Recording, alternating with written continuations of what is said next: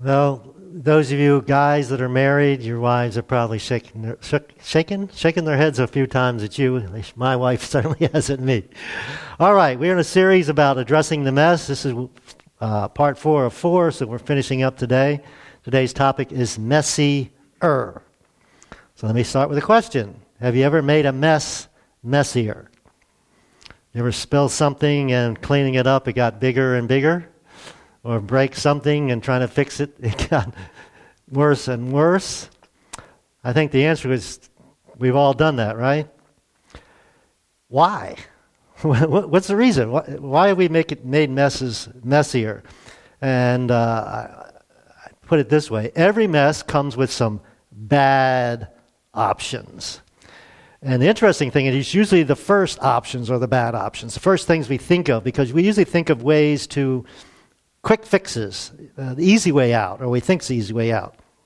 So whether it's a financial issue or relationship issue, a health issue, a work issue, whatever it might be, this is something we all have in common. And this principle we're going to talk about today is that about how to help you not make messes messier will help anyone, believers or, or unbelievers, people that aren't Jesus followers. So if that's you, hope you'll pay attention. This this should be helpful for you also. Once you make a mess, you can't unmake it, right? so the only options are to try and uh, fix it. I was going to tell you some easy, simple story from my life, some mess I made that, that, that worked out really great.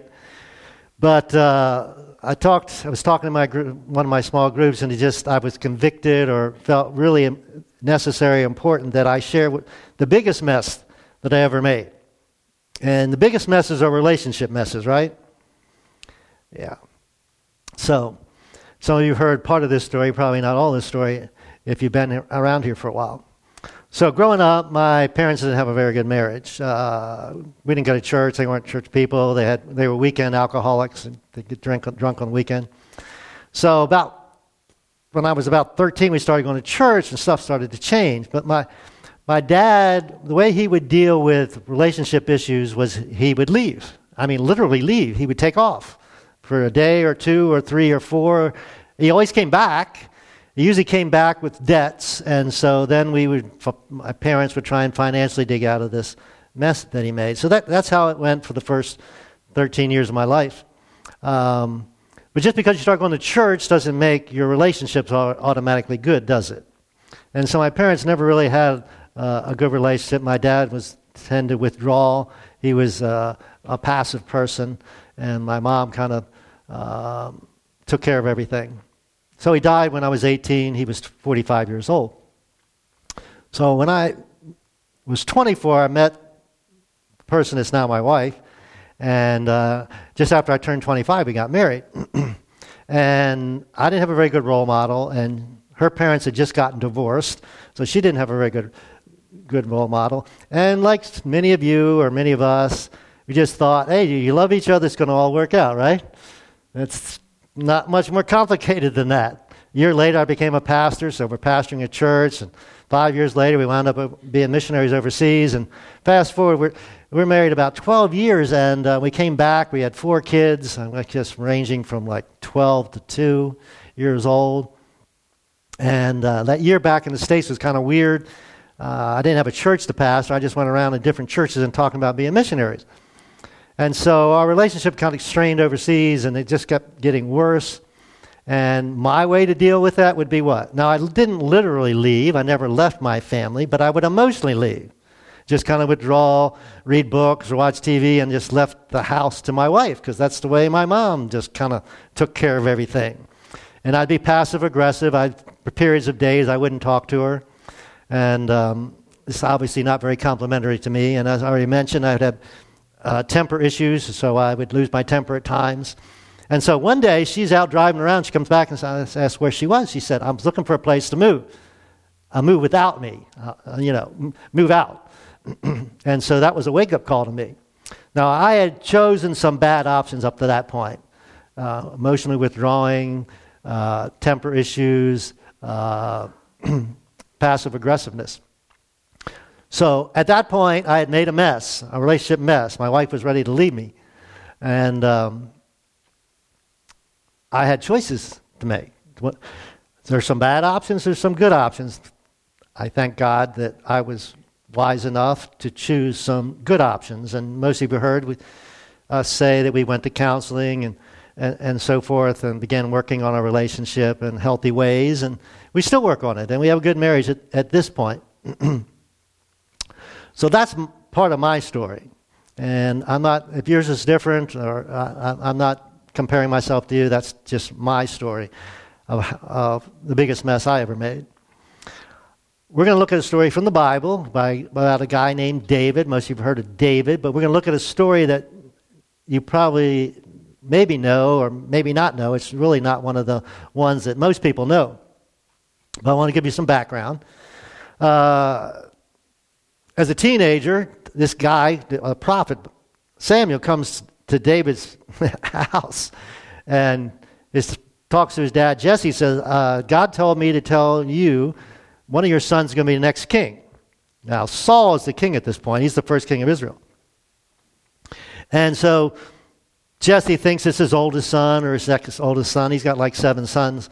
He goes, six of them are at home, and none of them are the right one. And, oh, is there another son? Yeah, I got a you know a little teenage son out shepherd. He's out in the field. And call for him, and he comes in, and Nobody expected him to be the one, but then Samuel says he's the king. Now, here's the problem. Now we have two kings, right? We have a man king and a child king or a teenage king. Uh, nothing transpires as far as the kingship at that point, as far as David's concerned. In fact, his brothers go off to war, and most of you know the story of David and Goliath. Even if you're not a church person, you know that story, right? None of his brothers were brave enough to fight Goliath. He gets there and says, Hey, this guy's no different than a bear or a lion. I've killed those taking care of my sheep. I'll just, you know, kill him like I did. And he does. So now David is, you know, world renowned. He, he's a rock star. He is more popular than anybody else. Everybody knows his name. Everybody knows about this teenager named David. And uh, so that's where we're going to pick up the story after David and Goliath. All right, this is in 1 Samuel chapter 18. David continued to succeed in everything he did, for the Lord was with him. So he was successful at, at uh, killing Goliath, and so the other things he was doing, he was successful. He, he just, you know, everything turned to gold. Some of you have met people like that. Well, here, of course, this is because God is with him. Passage goes on. When Saul, he's the king, right?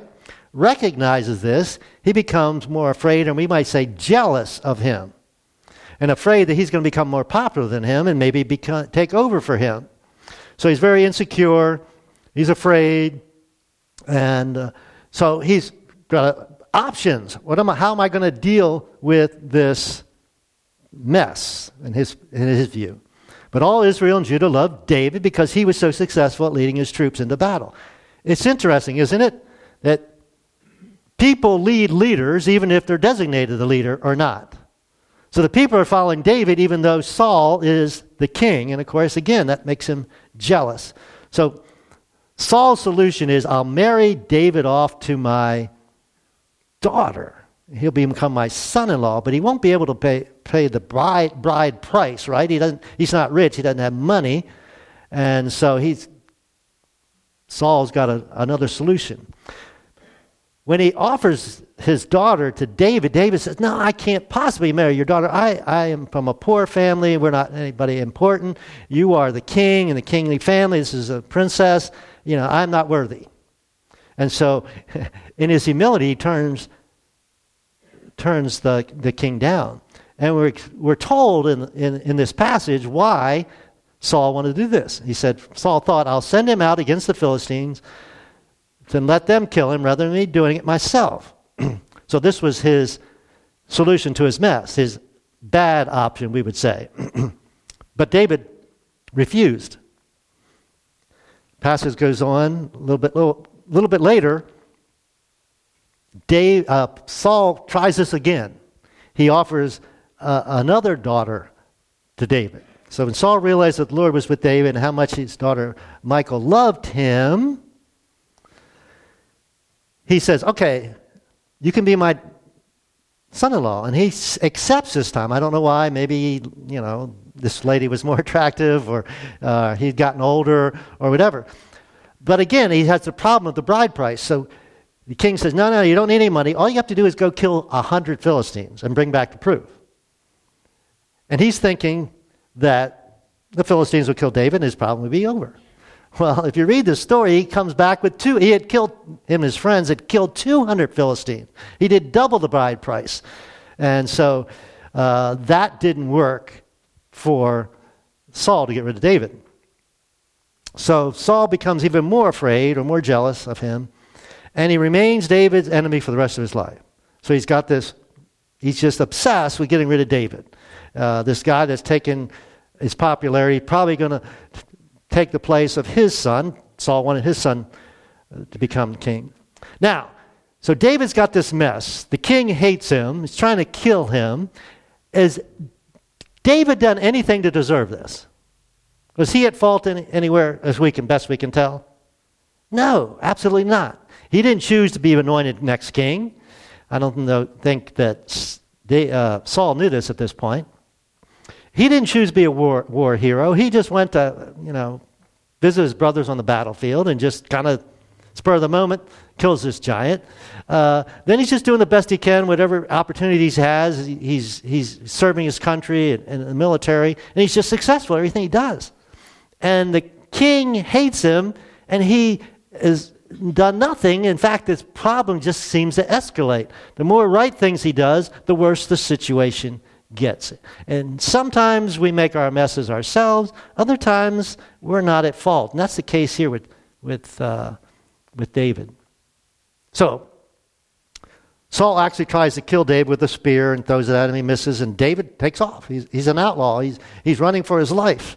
And he gathers some men around him that are, you know, enemies of the king and so forth. So he's got this band of merry men or whatever, and he's traveling around trying to stay alive, basically. So we're going to fast forward a couple chapters in the Bible. Saul is out fighting the Philistines as normal. He returns from fighting, and he told, he's told that David had gone into the wilderness of En Gedi. So the Philistines are on the coast by the Mediterranean Sea. Uh, En Gedi's over on the other side of Israel, on the east side, over by the Dead Sea. All right? And he finds out he's there. So Saul chooses 3,000 elite sold troops. Okay, so I don't know how many he has, but he chose 3,000 of the best ones to go after David. And he searches for David, his men near the rocks and the wild goats. David may have had 600 men, all right, at the most. 3,000 soldiers. Well, I wanted to kind of show you a picture of what this area looked like. It looks like now. It probably looked like this 3,000 years ago. It's near the Dead Sea, but the Dead Sea is dead, so there's basically just rocks and scrubs and lots of caves. And this is important to our story. Lots of caves, like, like in this picture. So, Saul is going after David. Uh, story goes on. And at the place where the road passes some sheepfolds, Saul went into a cave to relieve himself. A cave like this. The army all stops. He's the king, of course. King needs to relieve himself, so he goes up into this cave and take care of his business. All right.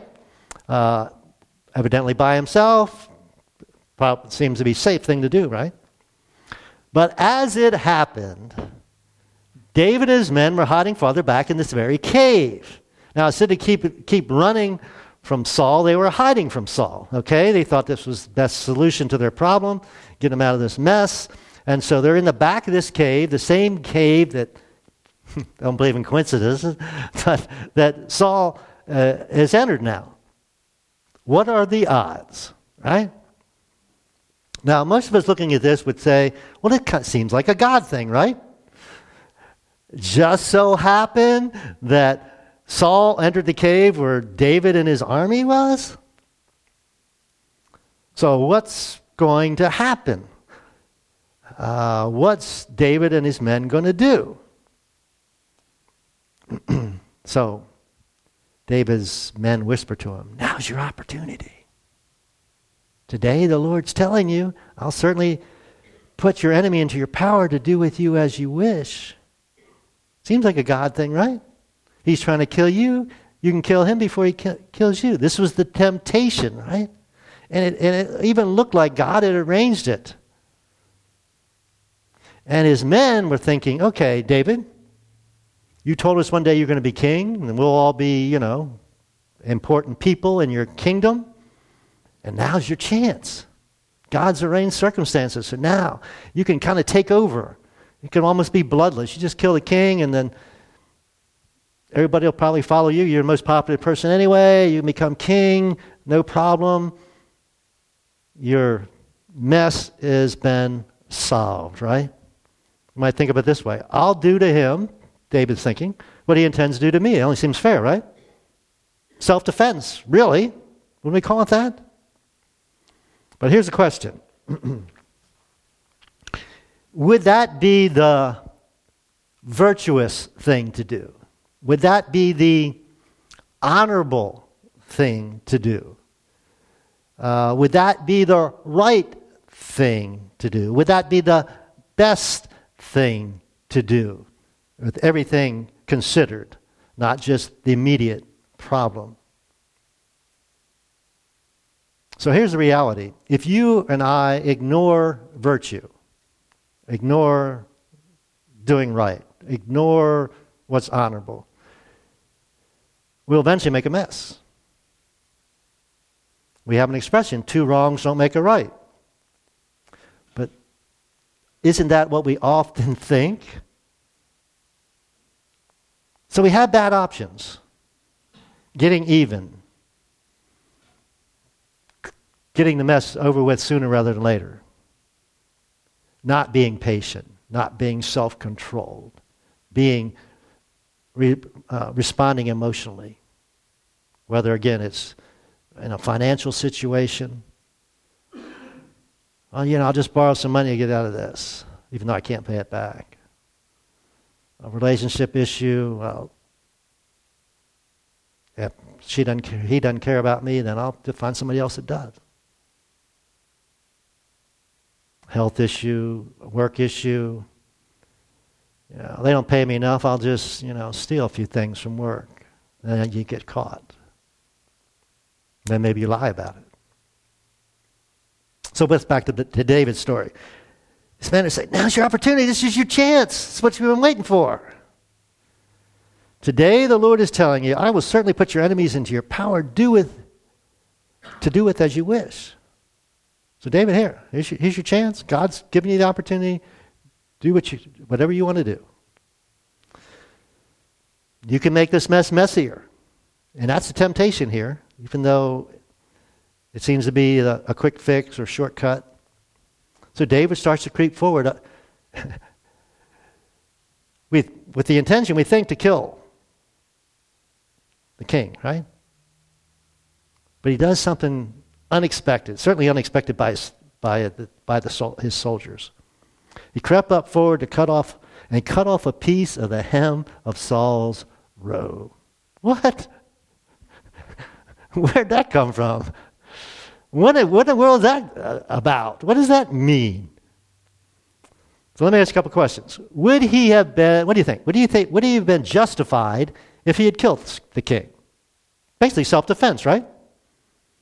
So if you exclude, you know, thou shalt not murder thing, he, he would be justified, correct?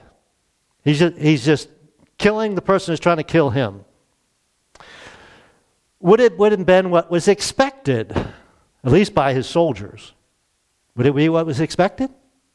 Yes, absolutely. That's what they expected him to do as he creeped up on him. But what it, was it virtuous? Was it honorable? Was it right? And of course, the answer to that is what? No, absolutely not. In fact, the, the, the text goes on and says David's conscience began to bother him. Not because he was thinking about killing him, but because he had cut off Saul's a piece of Saul's robe. Now we can't comprehend this. But anything that belonged to the king was as important as the king. So, in their thinking, if I cut the robe off, it's the same as cutting a finger off. All right? I know it doesn't make sense to us, but that's, that's how their mind work. Everything that's the king's is, is, is, is, is uh, kingly. Right? And he had cut off a part of the king's robe, and his conscience started to bother him. So he goes back, creeps back to his men. He says, The Lord forbid that I should do this to my Lord the king. I shouldn't attack the Lord's anointed one, but the Lord himself had chosen him. This would be doing the wrong thing. This would be going about it the wrong way. This is not the virtuous, the honorable, the right thing to do. God's put him in place. It's not my place to remove him. God said, I'm going to be the next king.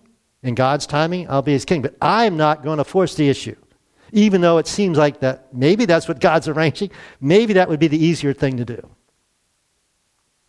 So the text goes on. So David restrains his men and did not let them kill Saul. I can imagine that was probably diff- pretty difficult. But evidently they respected David enough to, to, to honor his wishes. So Saul finishes his business. He goes back down the, down the hill, gets back on his donkey. Uh, and then David does something I, I'm, I do not understand. I would have stayed hidden and let Saul go on his merry way, right? But maybe because of the conscience thing, it was bothering him, he had to speak. So the text goes on. David came out and shouted after him, goes probably down the hill, My Lord the King!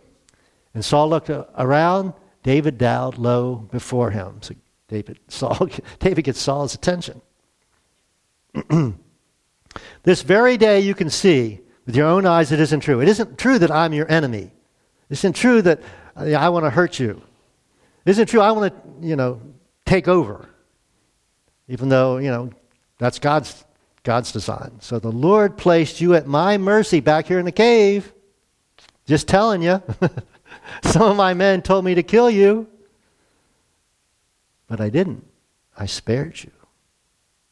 And I said, I will not harm the king. He is the Lord's anointed one.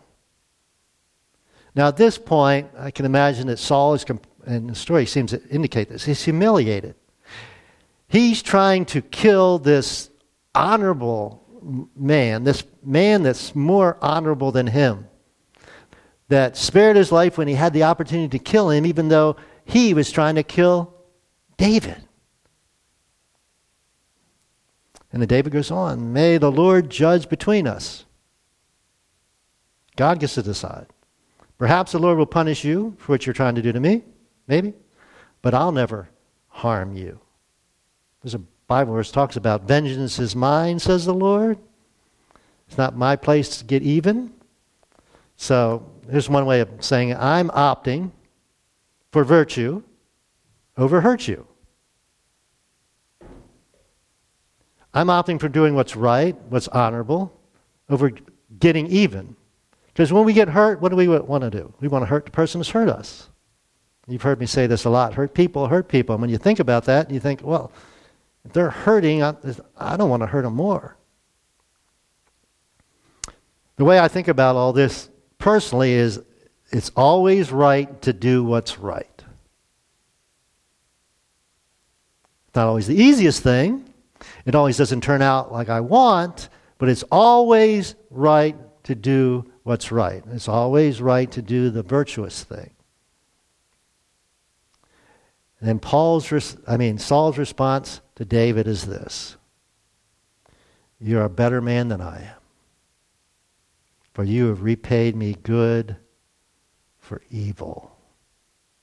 Jesus talked about this a lot, right? Turn the other cheek, etc., etc. Do unto others, have them do unto you. Seven chapters later, Saul is killed in battle, and David becomes king. So every mess comes prepackaged with some bad options. For me, you know, I could have said, ah,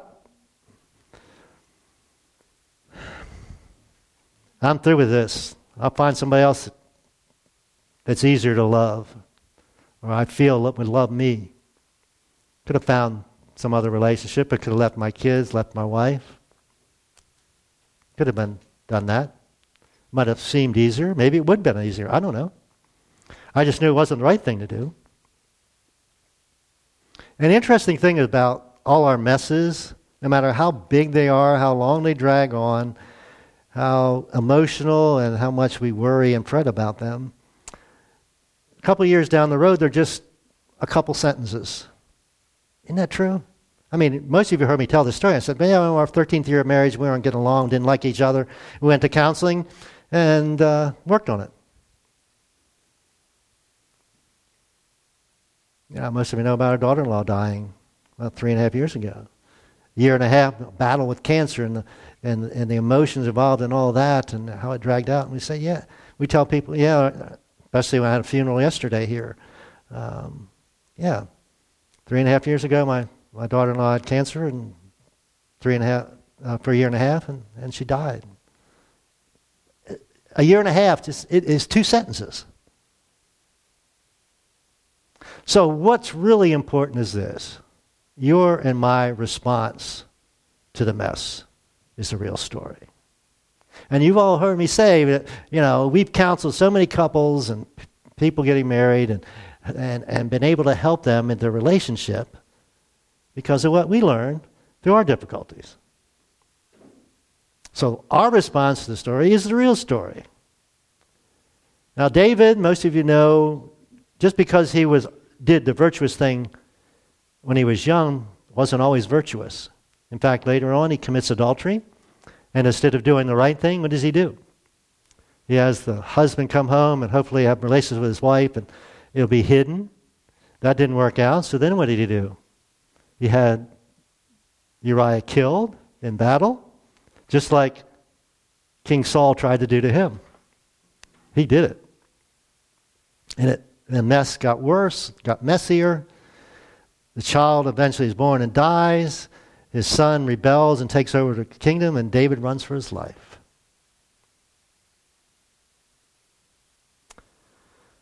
Let me ask you, what story do you want to tell? about your marriage. I told you my story about my marriage, about your finances, about your work life, school life, whatever it might be. Can you imagine if David had killed Saul, became king?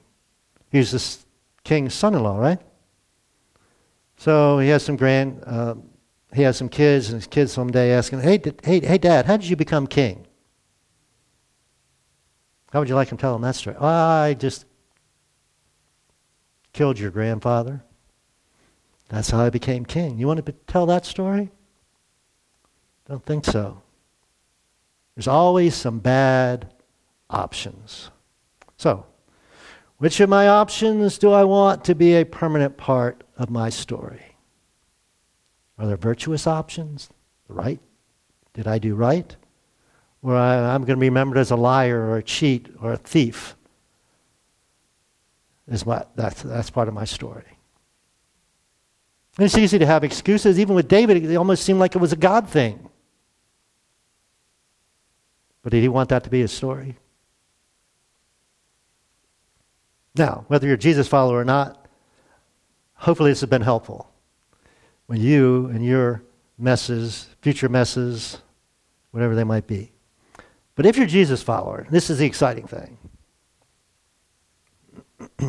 Jesus says, Follow me out of your messes. That's what David did, right? He did what was right, he followed. So I want to leave you with this for this whole series. And maybe you won't remember much, but hopefully you remember this. God says, I want to leverage your messes to become a message. Our marriage became a message of hope to all the, all the couples we've counseled over the years. And your mess can be a message to someone else. Again, it can be financial, health related, whatever it might be. What story do you want to have to tell? Father God, thank you so much that uh, we can follow you out of the mess whether it's a mess of somebody else's making, or we married into, or it's a mess of our own making. We follow you, it'll be the virtuous thing, the honorable thing, the right thing. It might not be the easiest thing. And it's sometimes the hard thing. It takes courage, and we ask for the courage and strength to do what's right. I can't thank you for uh, enough, God, for your grace and mercy you showed to, to me and my marriage and, my, and to my wife and I and my family. God, I know there's some messes here today. I don't know them personally, but you do. I would just pray, Jesus follower or not, that, they would do the virtuous thing, the right thing. And if, uh, if Jesus followed, they would follow you out. Or follow you, and it would take them out of the mess. And that mess could become a message of redemption. And you would get the credit for it, God. You get the honor, glory for it. And we do pray, as always, for anyone who's not a Jesus follower today would be the day you step across that line. This principle will work for you, but it works a whole lot better with God's help. Thank you, Jesus, that you provide this for us. It's a gift. It's a gracious gift. It's a merciful gift. It's not what we deserve, but you love us enough to give it to us. We thank you in Jesus' name. Amen.